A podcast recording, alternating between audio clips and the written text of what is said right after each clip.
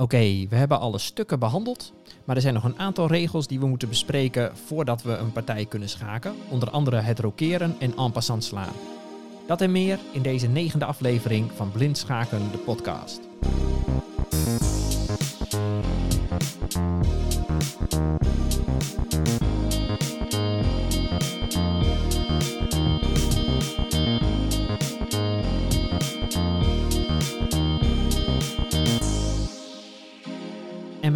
Jan Spoelstra. Welkom bij deze podcast.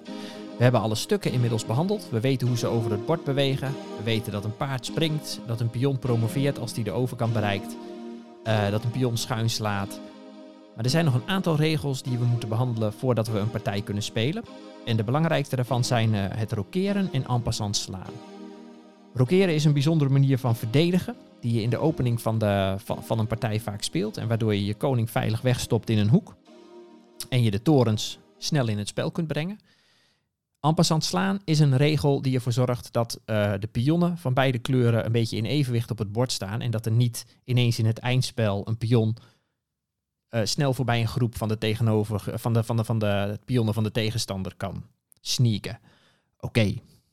Dan hebben we ook nog, uh, dan ga ik ook even kort in op zetherhaling en de, en, en de 50 zetten regel. En wat er nog bij een officiële schaakpartij komt kijken. Nou, dat kan ik niet heel uitgebreid doen. Als je uiteindelijk echt een officiële partij speelt, moet je misschien een keer bij een schaakclub langs. Um, ja, wat hebben we nodig voor deze podcast? Ik ga beginnen met het schaakbord in zijn beginstelling. Luister anders aflevering 3 nog even terug als je die niet paraat hebt. Ik ga het straks nog één keer rustig opnoemen. Um, maar dat is te snel om ondertussen het bord op te zetten. Goed, we gaan beginnen. Oké, we gaan beginnen met rokeren. En daarvoor zetten we het schaakbord momenteel in de beginstelling. En we gaan voor beide kleuren vijf zetten doen. En uh, waarbij de vijfde set rokeren is. Nou, het schaakbord ligt in de beginstelling. Linksonder ligt een zwart veld. We spelen vanuit het perspectief van wit.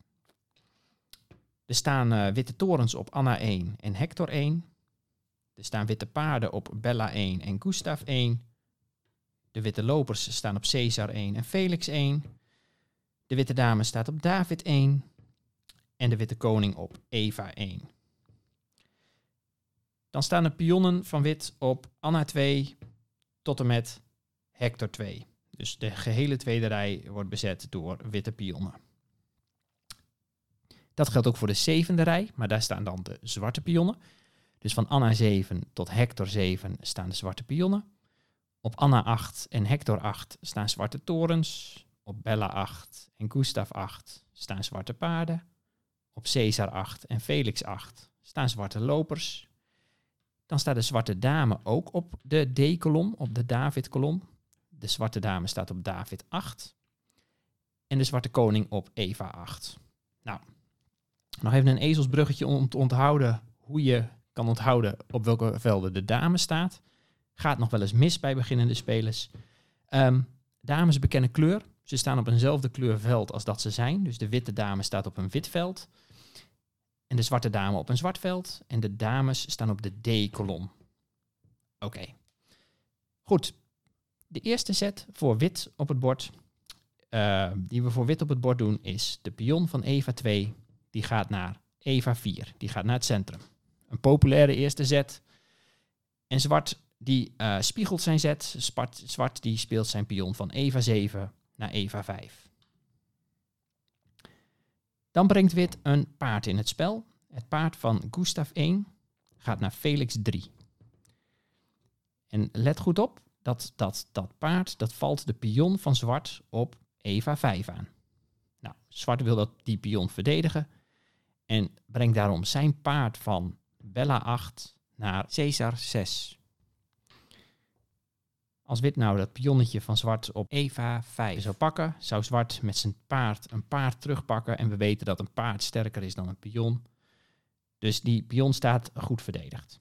Nou, dan speelt wit op zijn derde set de loper van Felix 1 naar Caesar 4.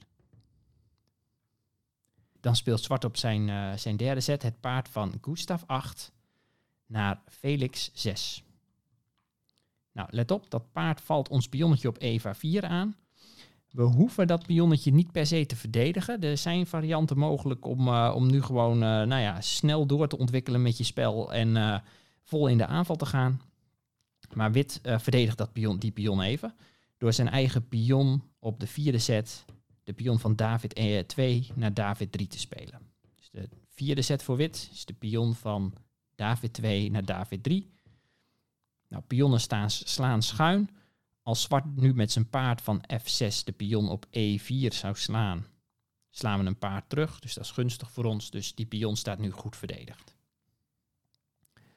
Dan speelt zwart op zijn vierde set de loper van Felix 8 naar Eva 7. Oké. En nu kunnen beide kleuren gaan rokeren. Bij het uh, rokeren mag je de koning twee stappen richting uh, een van beide hoeken verplaatsen.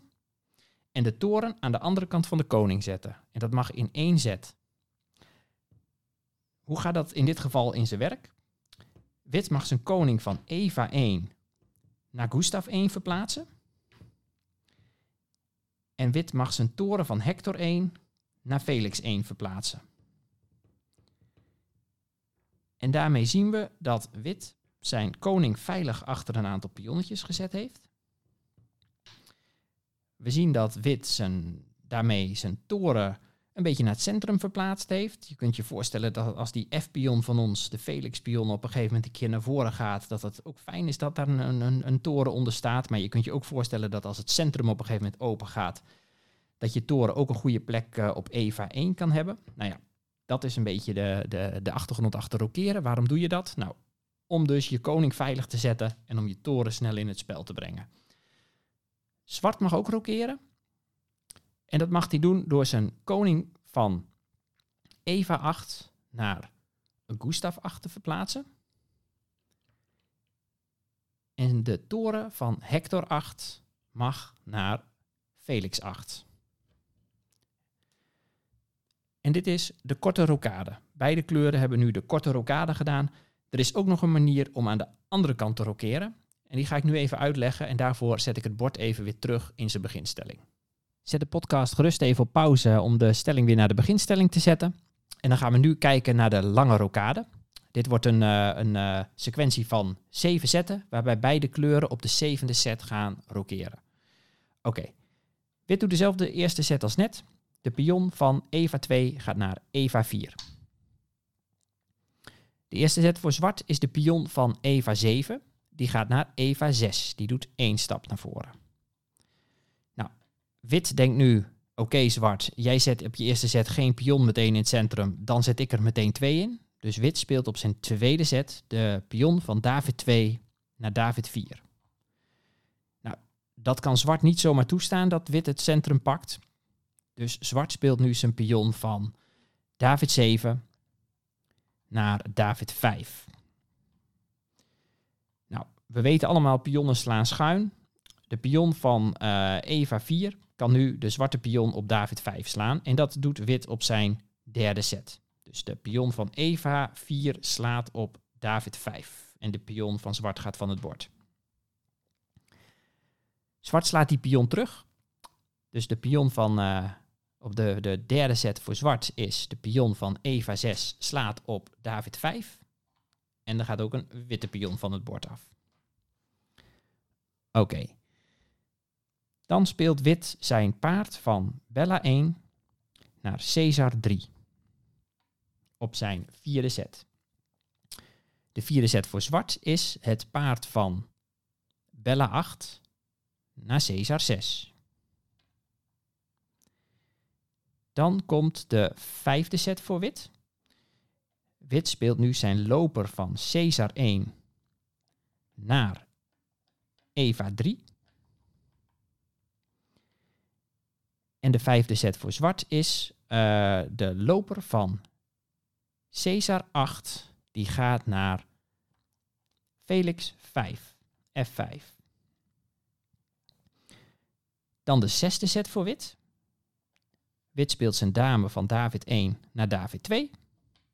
En daarmee zijn alle velden tussen de witte koning en de witte toren op Hector 1 zijn leeg, dus wit is nu klaar om te rokeren. Zwart gaat hetzelfde doen. Dus zwart speelt zijn dame van David 8 naar David 7. En daarmee is ook, zijn ook alle velden tussen de zwarte koning en de zwarte toren op Hector, op Anna 8, uh, die zijn ook leeg. Dus zwart is ook klaar om te rokeren. Wit doet nu de lange rokade. Wit kan nu zijn koning van Eva 1 in één set naar Caesar 1 bewegen. En zijn toren mag in één set aan, naar de andere kant van die, toren, van die koning komen op David 1. Dat is de lange rokade. Zwart gaat hetzelfde doen. Zwart mag in één set zijn koning van Eva 8 naar Caesar 8 verplaatsen. En de toren van Anna 8 mag in één set naar David 8. En dit is dus uh, één set. Hè? Je beweegt in één set twee stukken. Nogmaals, dit is in het leven geroepen in het schaakspel om uh, in, al snel in de opening de koning op een veilige plek te zetten. En om de torens snel in het spel te kunnen brengen. En in elke schaakpartij moet je er eigenlijk naar streven om echt gewoon snel te gaan rokeren. Het liefst binnen een set of uh, 5, 6. Uh, wacht er niet te lang mee, want als je tegenstander een aanval opent en het centrum uh, breekt open en er komen open lijnen voor torens, dames en, en lopers, ja, dan is een koning heel kwetsbaar in het centrum. Dus het, het, uh, het is eigenlijk de bedoeling om altijd vroeg in een partij te rokeren. Als je het uh, niet doet, dan nou ja, grote kans dat, dat je een flinke aanval om je oren krijgt. Er zijn nog een paar uitzonderingen wanneer je niet mag rokeren. En dat ga ik nu even vertellen. Zet daarvoor het schaakbord even terug naar de beginstelling. Dan een voorbeeld waarbij je uiteindelijk niet mag rokeren ik heb het schaakbord weer in de beginstelling gezet. En uh, ik ga acht zetten voor wit en acht zetten voor zwart op het bord doen, waarbij wit uiteindelijk niet mag rokeren en zwart uiteindelijk wel. Oké. De eerste zet voor wit is de pion van D2 naar D4. De eerste zet voor zwart is de pion van D7 naar D5. Dan de tweede zet voor wit. De pion van Caesar 2 gaat naar Caesar 4. Dit is het dame gambit, de Queen's Gambit. Mocht je naar aanleiding van de Netflix-serie zijn gaan schaken, dit is de opening die erbij hoort. Zwart speelt op zijn tweede set de pion van Eva 7 naar Eva 6. Dan speelt wit op zijn derde set het paard van Bella 1 naar Caesar 3. En zwart speelt uh, zijn pion van Bella 7 naar Bella 6. Nou, niet per se de beste zetten breng ik op het bord nu, maar uh, ik wil even ergens op uitkomen. Goed, dan de inmiddels vierde set voor wit. Is het paard van uh, Gustav 1 gaat naar Felix 3. Dan speelt zwart zijn loper van Felix 8 naar Eva 7. Dan speelt wit zijn pion van Eva 2 naar Eva 3. Dan speelt zwart zijn paard van Gustav 8 naar Felix 6. Dan speelt wit zijn uh, loper van Felix 1 naar David 3. En zwart gaat rokeren. Zwart denkt, ik kan nu snel rokeren, laat ik het maar doen. Dat, uh, is, uh, dat, dat is altijd goed. Nou, zwart kan rokeren door zijn koning van Eva 8 naar Gustav 8 te bewegen. En zijn toren van Hector 8 naar Felix 8. Oké. Dan uh, gaat wit nu Wit die gaat nu treuzelen. Wit zou ook gewoon moeten gaan rokeren. Gewoon hup, boom, snel doen. Um, nee, wit gaat treuzelen. Wit besluit om met zijn pion van uh, C4 de pion op David 5 te slaan. Dus wit slaat de pion op David 5. Zwart slaat op zijn volgende set die pion terug met zijn pion van uh, Eva 6. Dus de set voor zwart is pion Eva 6 slaat de pion op David 5. Oké. Vervolgens zet wit zijn uh, loper van David 3 naar Caesar 2. En dan nu de achtste set voor zwart, de laatste set voor zwart. De loper van Caesar 8 gaat naar Anna 6. En vanuit deze stelling mag wit niet rokeren. En de reden is, de loper van zwart die op Anna 6 staat, die kijkt naar het veld Felix 1. Dus als de koning van wit van Eva 1 naar Gustav 1 zou bewegen, dan komt hij door het veld Felix 1 waar die schaak zou staan. En dat mag niet. Dus je mag niet rokeren als. Uh, nou ja, je mag sowieso niet rokeren als je in de eindstelling eh, van het rokeren schaak staat. Maar je mag ook niet rokeren als de koning in zijn twee stapjes opzij een veld passeert waar die schaak zou staan. Gaat nog wel eens mis bij beginnende spelers. Het komt niet heel vaak op het bord dit. Ehm, maar onthoud dit wel even. Het is wel een uh, manier, die loper van zwart op Anna 6, die zorgt er dus voor dat wit niet kan rokeren. Dat is best een leuke loper. Ik uh, weet niet of het in deze exacte stelling uh, zo goed is allemaal. Maar kijk hier wel naar. Als je kunt voorkomen dat de tegenstander niet kan rokeren en jij wel, dan heb je een voordeel. Oké. Dan is er nog een, een reden wanneer je, of nog een regel wanneer je niet mag rokeren. Je mag niet rokeren als je één van de twee stukken die voor rokeren nodig zijn, dus uh, als je of de toren of de koning, als je die al een keer verplaatst hebt. Dus als de koning een keer uh, een stap heen en weer gezet heeft, of de toren is een set heen en weer gegaan, dan mag je daarna niet meer rokeren. Um, als je de toren aan de koningskant verplaatst hebt, maar die aan de damekant nog niet, dan mag je nog wel aan de damekant rokeren, maar niet meer aan de koningskant. Ja, dat over rokeren. Vanaf podcast nummer 21 ga ik uh, korte partijen behandelen. En dan zullen we dit uh, vaak genoeg, uh, zullen we vaak genoeg de korte en de lange rokade tegenkomen. Gaan we nu naar een volgende bijzondere regel, namelijk het en passant slaan. Oké, okay, en passant slaan. Ik zet voor deze, voor de, voor, om dit uit te leggen, het schaakbord even weer in de beginstelling.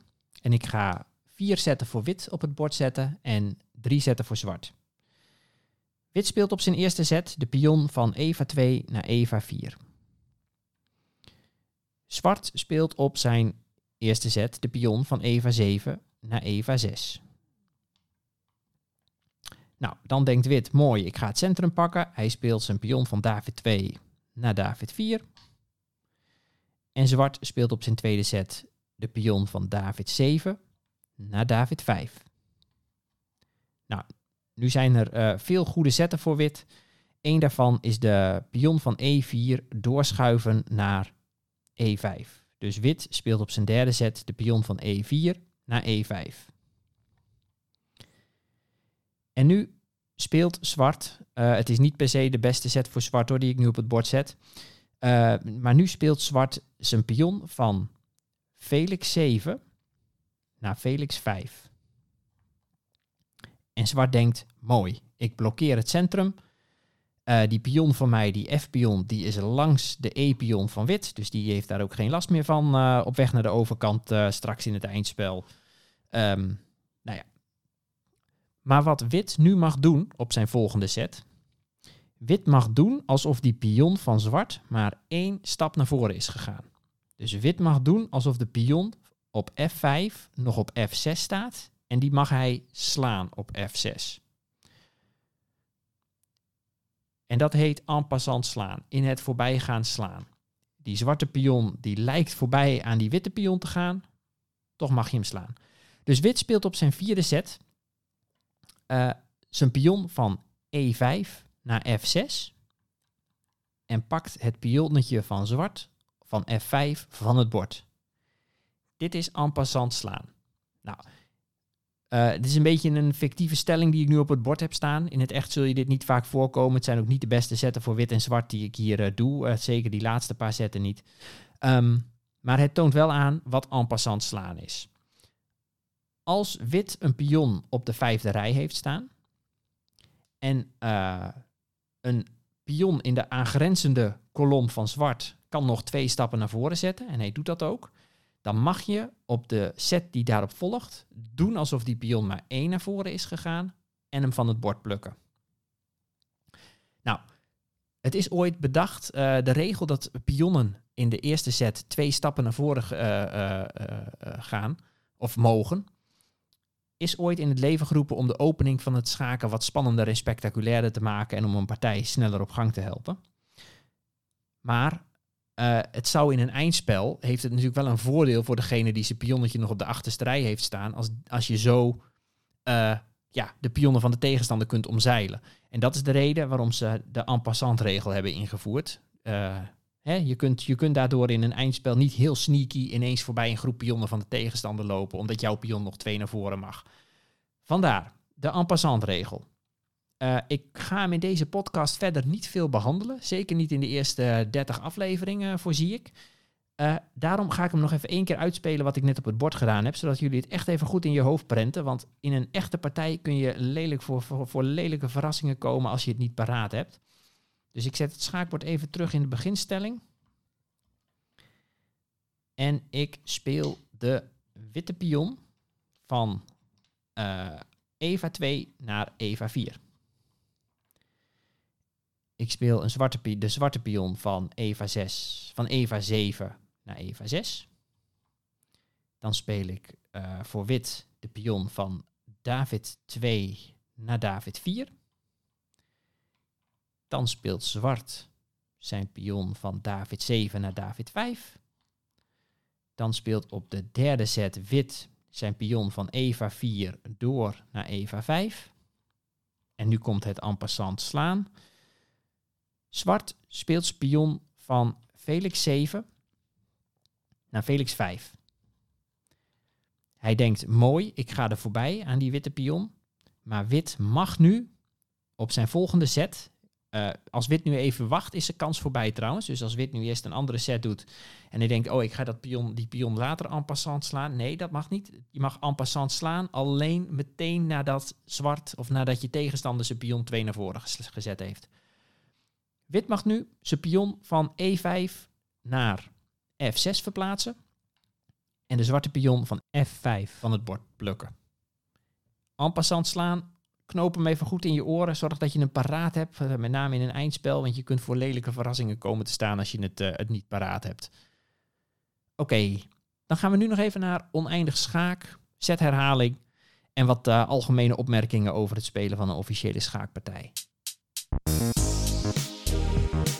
Ja, er zijn nog een paar regels die je moet weten voor je een partij kan schaken. Te beginnen met oneindig schaak of zetherhaling en uh, de 50 zettenregel. Nou, ik heb uh, om het principe van oneindig schaak en zetherhaling uit te leggen even een stelling bedacht en die heb ik op het bord voor me staan. Ik zal hem even voorlezen. Er staat een witte koning op Gustav 1. Er staat een witte dame op Felix 2.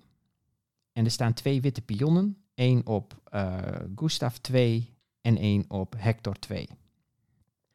Dan heeft zwart zijn koning op Hector 8.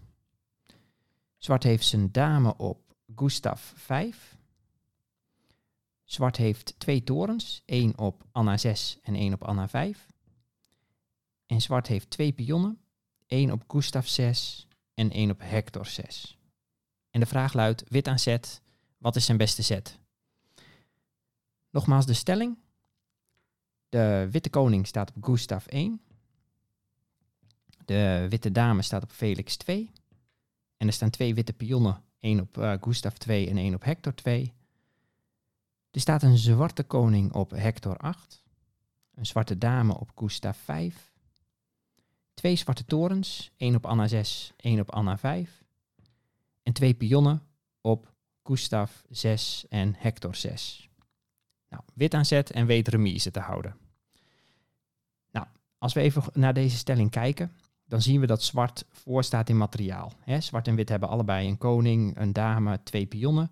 Maar zwart heeft twee torens extra. Nou, als, als zwart aan zet zou zijn, dan zou die zo winnen. Um, volgens mij staat er zelfs een mat in 3 op het bord. kijk maar eens kijk maar of je die thuis kan vinden. Als zwart aan de beurt zou zijn, maar het is witse beurt. Dus ehm, nou, de beste set voor wit in deze stelling is de dame van Felix 2 naar Felix 8. En we geven schaak. Nou, uh, zwart kan die dame daar niet slaan. Zwart kan ook niks tussen, de, tussen zijn koning en de witte dame inzetten. Dus zwart moet zijn koning opzij zetten. En er is maar één veld waar die naartoe kan, namelijk naar Hector 7. Dan kan wit op zijn tweede set de dame van Felix 8 naar Felix 7 zetten. En dan heeft zwart hetzelfde probleem. Die dame kan niet geslagen worden. Er kan niks tussen de koning en de witte dame inkomen. Dus de koning moet weer opzij. Die koning gaat weer naar Hector 8. En dit blijft wit herhalen. Wit kan nu weer zijn dame naar Felix 8 zetten, schaak. Koning moet weer naar Hector 7 en dat blijft zo heen en weer gaan. Dit is oneindig schaak en dit is remise. En de meer algemene regel die hierbij hoort is, als er voor de derde keer dezelfde stelling op het bord verschijnt met dezelfde kleur aan zet, dan is het remise. Ja, eenvoudiger, uh, moeilijker dan dat is die regel niet. Maar dit is wel een, een verdedigend middel waar je soms ja, op terug kan vallen als je achter staat in materiaal. Ik, ik heb er twee keer een officiële schaakpartij mee weten te redden door ja, een oneindig schaak op het bord te krijgen. Het komt dus voor. En ja, ook als jij de bovenliggende partij bent en je bent aan het winnen, ja, ook dan moet je ervoor uitkijken dat je tegenstander dit soort fratsen niet ineens kan uithalen. Dan bestaat er ook nog de 50 zetten regel. En die houdt in dat als er 50 zetten lang geen pionzetten gedaan worden en er worden 50 zetten lang geen stukken geslagen, dan is het remise. En wanneer is zo'n die regel nou van toepassing? Dat komt voor in een eindspel. Ik kwam online een keer uh, een partij tegen, een partij van mezelf was het overigens, waarbij ik in het eindspel met een koning en een dame tegenover een koning en een paard kwam te staan. Nou, daar, daar is een trucje voor om die stukken uit elkaar te spelen en dat paard te winnen. Of om schaakmat te geven, of allebei. Maar dat trucje kende ik toen nog niet. Uh, inmiddels heb ik dat opgezocht en geleerd. Misschien dat ik het in de podcast een keer ga behandelen. Uh, aflevering 18, 19. Um, maar goed, uh, dat kwam dus. Dat is me niet gelukt omdat er die 50 zetten regel was. Ik had meer dan 50 zetten nodig om uiteindelijk ja, dat paard te winnen of schaakmat te geven. waardoor de partij vroegtijdig tot een remise leidde. Dat is ook iets om in de gaten te houden. Het komt ook wel uh, voor als je, nou, het komt, het komt zeldzaam voor, maar je kunt met een koning, een loper en een paard uh, schaakmat geven. Maar dat is heel moeilijk. En daar staat, uh, ja, het, het, in de, theoretisch heb je daar al 36 of 37 zetten voor nodig. Nou, je kan je voorstellen als de aanvallende partij een paar foutjes maakt, dan word je zo 5, 6 zetten teruggeworpen. en moet je weer opnieuw beginnen. Er zijn uitzonderingen op de 50 zetten regel. Die zijn tot stand gekomen met behulp van kunstmatige intelligentie en schaken. Er zijn namelijk wel wat uh, theoretische stellingen waarbij je een beslissing kan forceren zonder pion zetten en zonder stukken te slaan die meer dan 50 zetten duren. Die staan volgens mij ook wel beschreven in het FIDE-reglement. Gaat voor deze podcast te ver. Maar goed, weet wel, um, je moet uh, als je een eindspel nadert, uh, ja, je moet uh, binnen 50 zetten schaakmat geven als je geen stukken slaat ondertussen en geen pionzetten doet. Nou, dan zijn er tot slot voor het spelen van de schaakpartij nog wat, nog wat andere regels waar je aan moet voldoen. Voor een, bij een officiële partij werk je vaak met een klok, zodat ieder evenveel denktijd heeft. Bij een officiële partij moet je ook je zetten noteren wat je doet. Nou, dat, dat, dat kunnen wij, want wij kunnen al gesproken onze zetten doorgeven. Dus we weten ook hoe je met een kort, kleine afkorting van alle stukken nou ja, de stelling kan noteren. Um, ja, verder wat ook nog even van belang is, dus ook wel als je thuis achter de, achter de keukentafel schaakt, goed om even af te spreken. Als je een stuk van het bord aanraakt, moet je dat stuk ook verzetten. Nou, dat geldt voor blinden en slechtzienden die de stelling moeten voelen, geldt dat niet. Maar dan zou je kunnen afspreken dat uh, wanneer je je stuk uit het bord gehaald hebt, hè, de, met het pinnetje uit het gaatje, dat dat het moment is waarop dat stuk dan verplaatst moet worden. En als je een stuk losgelaten hebt, uh, is de set gedaan. Dus dat is ook even uh, goed om thuis af te spreken. Dat je niet denkt, oh nee, terug. Of maak daar even afspraken over. Kan een hoop gedoe schelen. Ja, dat is wat ik in deze aflevering wilde vertellen. Deze laatste aflevering die uh, alle regels behandelt. Um, we hebben gezien wat rokeren is. Dat dat een manier is om te verdedigen in de opening en je toren in het spel te brengen. Hey, je koning gaat naar een veilige plek. Je toren gaat een beetje naar het centrum en uh, kan het spel inkomen. We hebben gezien wat en passant slaan is. Dat dat een uh, regel is waarmee de pionnen van beide partijen een beetje in evenwicht gehouden worden. En je niet sneaky langs de pionnen van je tegenstander kan vliegen door nog snel even twee naar voren te gaan. We hebben het over uh, setherhaling gehad, de 50 zetten regel. Hiermee zijn we aan het einde gekomen van het eerste blok van deze podcast. Nou, nog niet helemaal, maar we hebben in ieder geval nu alle regels gehad. Je zou nu in principe gewoon een, uh, een volledige schaakpartij kunnen doen. In de volgende aflevering doe ik nog een kleine recapitulatie van alle regels door even te bespreken wat de eerste setten zijn in een schaakpartij. Daar heb ik een handig ezelsbruggetje voor. Namelijk, je moet op zoek gaan of je moet uh, altijd op weg zijn naar babbeltorens. Je torens moeten met elkaar kunnen babbelen. Ze moeten met elkaar in verbinding staan. Nou, daar zitten dan vervolgens een aantal stappen in om dat voor elkaar te krijgen. Die bespreek ik in de volgende aflevering. Dan gaan we dus ook alle stukken nog een keer ver verplaatsen over het bord. Dan weten we wat alle stukken mogen. Zal ik nog even kort de belangrijkste regels vertellen. En dan gaan we het vanaf podcast nummer 11 over eindspelen hebben. Weer beginnend bij eenvoudig en eindigend met uh, uitdagender. Heb je vragen over deze podcast? Stuur gerust even een mail naar blindschakendepodcast.gmail.com En ik zie je graag de volgende keer terug achter het bord.